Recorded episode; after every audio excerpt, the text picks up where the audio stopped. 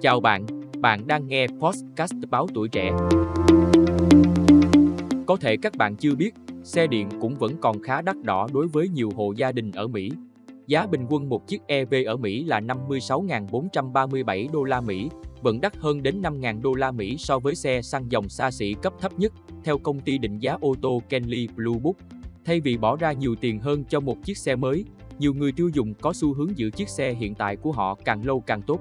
Theo Michel Group, chuyên gia phân tích điều hành của công ty cung cấp giải pháp cho các đại lý ô tô Cox Automotive, người tiêu dùng không chỉ tham khảo các mẫu xe điện mà còn tìm kiếm các phương tiện tiết kiệm nhiên liệu khác, chẳng hạn như các dòng xe hybrid chạy cả xăng lẫn điện và xe nhỏ gọn, ít hao xăng.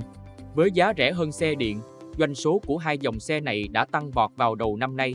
Mặt khác, vấn đề còn nằm ở chỗ lượng cung xe điện hiện còn khá hạn chế, điều mà chắc chắn những người tìm hiểu về xe điện thông qua trang tìm kiếm Google có thể đã dễ dàng nhận ra. Theo Group, lượng xe điện tồn kho rất thấp và rất nhiều mẫu xe mới sắp ra mắt đã được đặt trước và bán hết, bà nói với CNN. Nguyên nhân của vấn đề này là pin. Nó cũng giống như xe hơi chạy bằng động cơ đốt trong cần xăng, thì xe điện muốn chạy được cần có pin, song các nguyên liệu quan trọng để sản xuất pin, lithium, niken và coban đang bị thiếu hụt do ảnh hưởng của xung đột Nga, Ukraine lên chuỗi cung ứng. Những nguyên liệu này vốn đã khan hiếm nguồn cung từ trước đây vì ảnh hưởng từ cuộc cách mạng năng lượng sạch.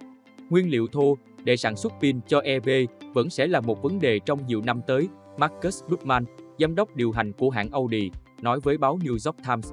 Rồi cái vấn đề khó giải quyết nhất, đó là mạng lưới trạm sạc còn thưa thớt, khiến người tiêu dùng trùng chân trước ý định mua ô tô điện. Ngành công nghiệp xe hơi đã liên tục phàn nàn rằng chính phủ các nước vẫn chưa hành động đủ và kịp thời để xây dựng hệ thống trạm sạc, dẫn đến việc nhiều khách hàng gác lại ý định mua xe điện vì sợ không thể sạc dễ như đổ xăng. Ở Anh hiện có 420.000 xe ô tô điện nhưng chỉ có 29.600 trạm sạc trên toàn quốc mà thôi. Cảm ơn bạn đã lắng nghe podcast báo tuổi trẻ. Đừng quên theo dõi để tiếp tục đồng hành trong những tập phát sóng lần sau. Xin chào tạm biệt và hẹn gặp lại.